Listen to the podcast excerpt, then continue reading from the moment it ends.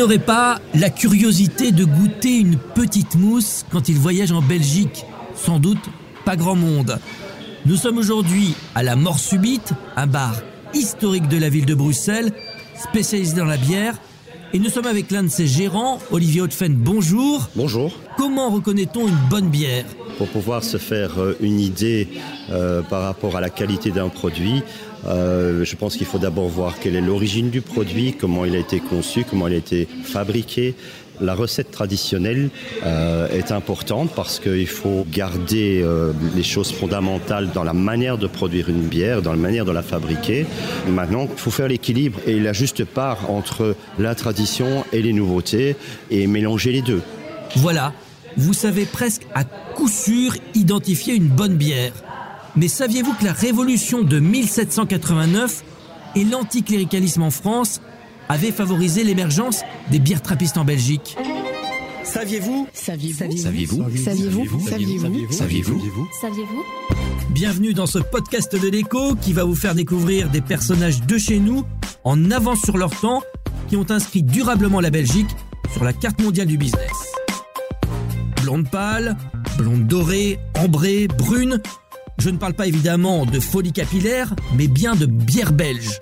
Accompagnez-moi dans la découverte des trappistes, leurs spécificités, leurs secrets de fabrication et surtout découvrez comment elles sont arrivées chez nous et sont devenues incontournables à l'étranger.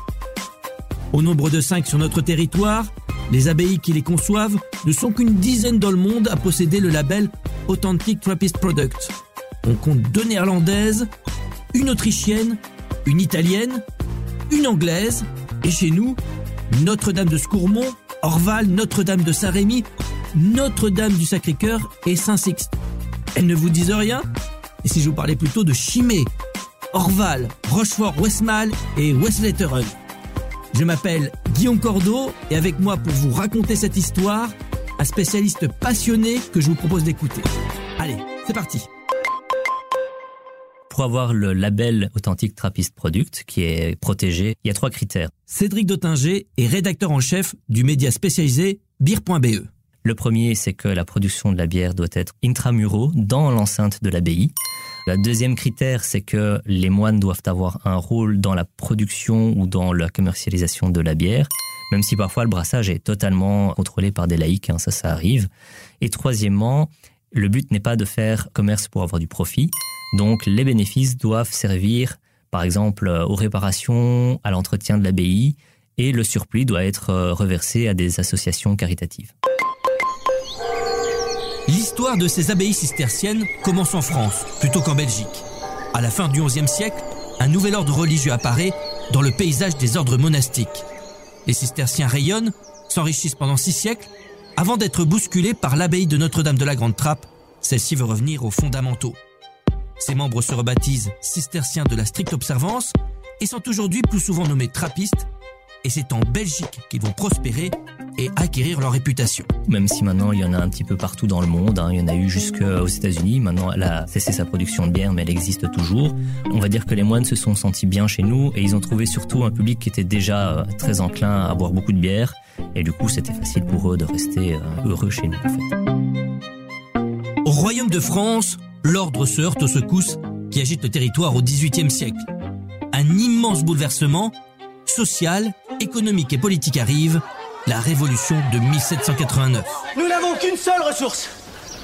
Les armes Tout Paris doit prendre les armes Souvent décrite de manière simplifiée comme le soulèvement du tiers-État contre les ordres dominants, la période ne met pas seulement fin à la monarchie, abolissant selon la formule consacrée les privilèges de la noblesse, elle vise aussi le clergé. Commence alors une longue tradition anticléricale en France. C'est une succession de plusieurs révolutions et euh, de guerres civiles, de guerres à l'étranger, etc., qui du coup crée un contexte qui est hautement défavorable non seulement pour le clergé, mais aussi du coup pour la production brassicole des moines, puisque tout simplement ça va leur être interdit du jour au lendemain. Les laïcs vont reprendre la production de la bière en France, alors que par exemple les moines à ce moment-là en fait vont euh, simplement s'enfuir pour éviter les persécutions, pouvoir continuer à travailler dans leurs abbayes et ils vont aller chez les voisins un peu partout à travers les frontières de la France Et c'est pas étonnant que les moines trappistes, qui sont surtout situés dans le nord de la France et qui sont francophones, vont s'établir dans une région également francophone et très religieuse, qui est la Belgique, ou en tout cas l'ancêtre de la Belgique à l'époque. Les premiers cisterciens à poser leurs valises sur notre territoire s'installent dans le nord du pays. Ils fondent l'abbaye Notre-Dame du Sacré-Cœur de Westmalle juste après la Révolution française en 1794. C'est plutôt un retour aux sources pour les moines de Notre-Dame de Saint-Rémy qui avaient fui leur monastère pillé lors de la Révolution. L'abbaye de Saint-Sixte, elle, est fondée en 1831. L'abbaye de Scourmont, de son côté, date de 1850. C'est aussi la plus grosse brasserie avec une production de près de 190 000 hectolitres de bière par an. Seule l'abbaye d'Orval a une histoire un peu différente. Cistercienne depuis le XIIe siècle, elle a été abandonnée jusqu'à tomber en ruine à la fin du XVIIIe siècle lors de l'invasion des troupes révolutionnaires françaises. Elle ne sera reconstruite qu'en 1926 par un groupe de trappistes français. Une belle bouteille de verre ambré, avec une étiquette où figure l'image d'une abbaye ancestrale et une police d'écriture gothique aux accents nostalgiques. Vous y croyez? Il serait facile d'imaginer que la production brassicole de ces institutions remonte aux origines, et pourtant non. L'essor vraiment du commerce de leur bière, ou en tout cas leur renommée, que ce soit en Belgique ou à l'international, est relativement récent. Hein. On parle des années 60, 70, euh, grand maximum. Ces abbayes ont commencé à brasser au cours du 19e siècle seulement, pour leur propre compte au départ, 1839 pour la Westvetteren, 1862 pour la Chimay, 1931 pour la très recherchée Orval et même 1950 pour la Rochefort.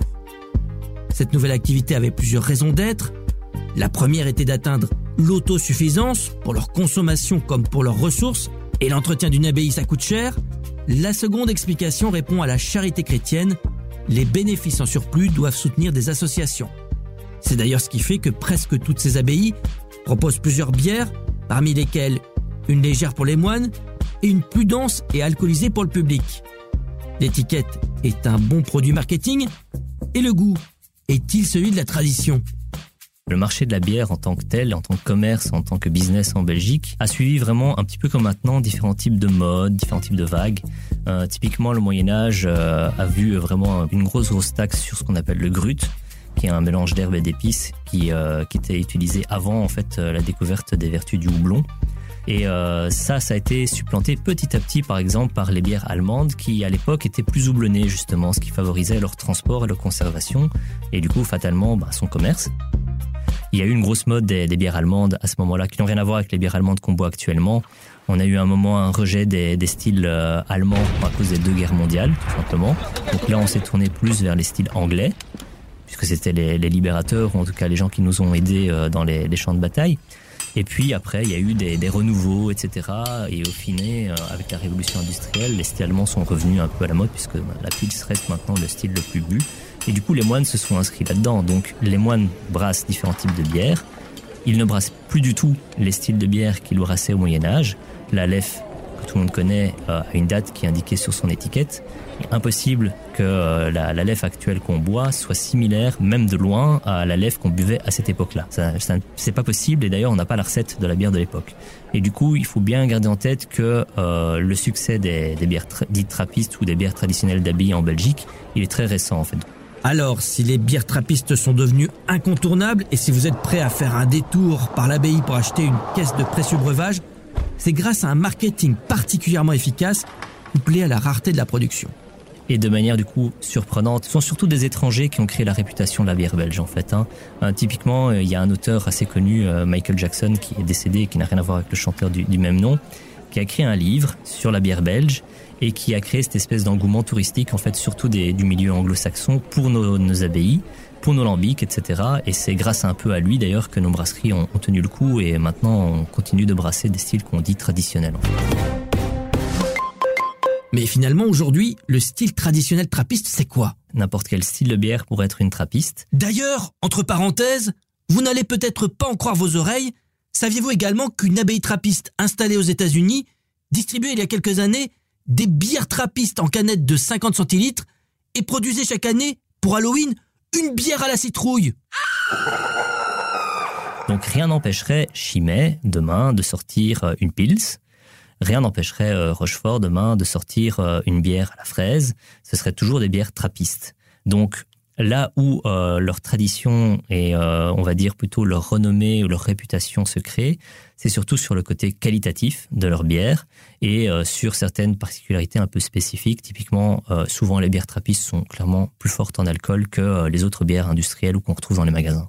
Que ce soit bah, les, les, lambics et ses dérivés, hein, gueuse, cric, etc., les bières aux fruits, les saisons, voilà, certains autres styles de bière aussi qui, qui sont typiques euh, de la Belgique, la triple, hein. ça c'est quand même une bière assez populaire euh, chez nous, qui est très connue également à l'étranger et qui est un style qui est assez typiquement belge. Mais clairement, on en revient à des classiques. Et les habits trappistes, elles l'ont compris. Hein. Il ne faut pas partir dans des, des, choses trop originales. Le public, il demande quelque chose d'assez clair, précis. Autant y répondre. Là, les dernières sorties des bières trappistes qu'on a vu apparaître il y a 2-3 ans, c'était simplement quelque chose qui manquait dans leur gamme. Donc, typiquement, ah, euh, il nous manque une blonde plus légère, on sort une blonde plus légère. Ah, nous par contre, on n'a pas une blonde plus forte, on sort une blonde plus forte et c'est très suffisant comme ça. Mais aujourd'hui, les trappistes sont en danger. Michel Owers, vous êtes notre journaliste spécialiste en la matière et vous connaissez fort bien les enjeux du secteur brassicole. Vous étiez récemment à l'abbaye de Rochefort. Fait extrêmement rare. Deux nouvelles recrues, belges de surcroît, complètent les rangs des moines qui restent très clairsemés. À terme, il y a même un risque de disparition. Une des six communautés belges trappistes qui brassaient a cessé de brasser il y a 3-4 ans, faute de combattants, c'est-à-dire qu'il n'y avait plus assez de moines dans la communauté pour continuer à faire vivre l'abbaye. C'est l'abbaye de Hackel dans le Limbourg, elle a fermé, et donc aujourd'hui il n'y a plus que 5 brasseries et communautés trappistes belges. Et dans les 5, il y en a deux qui comptent assez peu de membres moines aujourd'hui c'est Orval et Rochefort. Orval compte, euh, je pense, 8 ou 9 moines et Rochefort 11. Et donc il y a un réel risque qu'ils finissent aussi par devoir fermer, sauf apport de vocations nouvelles en provenance vraisemblablement d'autres pays que la Belgique et je dirais que l'Europe euh, occidentale en général, c'est-à-dire notamment l'Europe de l'Est et l'Afrique. Alors y a-t-il une autre façon de pérenniser ce patrimoine? La grande question, c'est comment assurer le futur des bières trappistes? Et il euh, n'y a pas vraiment de réponses qui sont apportées euh, ni par le gouvernement, ni par les religieux, etc. Est-ce qu'il faudrait passer la main aux laïcs? Est-ce qu'il faudrait changer l'attribution du label? Est-ce qu'il faudrait simplement se dire, tant pis, le label n'existe plus, mais euh, les brasseries sont reprises par des laïcs, les bières existent toujours, la, recette, elle ne change pas? Tout ça, c'est des questions ouvertes, il n'y a pas de réponse pour le moment, mais clairement, la bière trappiste, comme on l'imagine, elle risque de disparaître hein, au bout d'un moment. Ouais. Trappiste entièrement produite par des laïcs, finalement, c'est faisable ou impensable? On peut se poser la question, est-ce que ça a du sens d'encore brasser et commercialiser une bière trappiste s'il n'y a pas derrière une communauté de moines de l'ordre trappiste? La réponse me semble négative, l'exemple de Hackel est là pour le confirmer, parce que cette bière ne serait d'abord plus supportée, plus représentative, et accessoirement, le brasseur privé qui l'exploiterait, qu'est-ce qui garantirait qu'il redistribuerait une partie de ses bénéfices aux communautés environnantes? Je pense que malheureusement, la bière aurait perdu son âme. Impossible donc de prédire l'avenir des bières trappistes. En revanche, le secteur brassicole en Belgique est dynamique et ne cesse d'innover. De 133 brasseries en 2010, nous en comptons aujourd'hui un peu plus de 420 selon la SBL d'amateurs de bière Zitos. Saviez-vous Saviez-vous Saviez-vous Saviez-vous Saviez-vous Saviez-vous Saviez-vous Voilà, vous savez désormais comment la Révolution française a permis l'essor des bières trappistes et comment celles-ci ont influencé l'incroyable réputation de la Belgique. Et pour revenir aux sources du sujet, je vous conseille les livres de celui qui a fait notre réputation mondiale, La bière ou grande bière de Belgique de Michael Jackson, l'auteur britannique.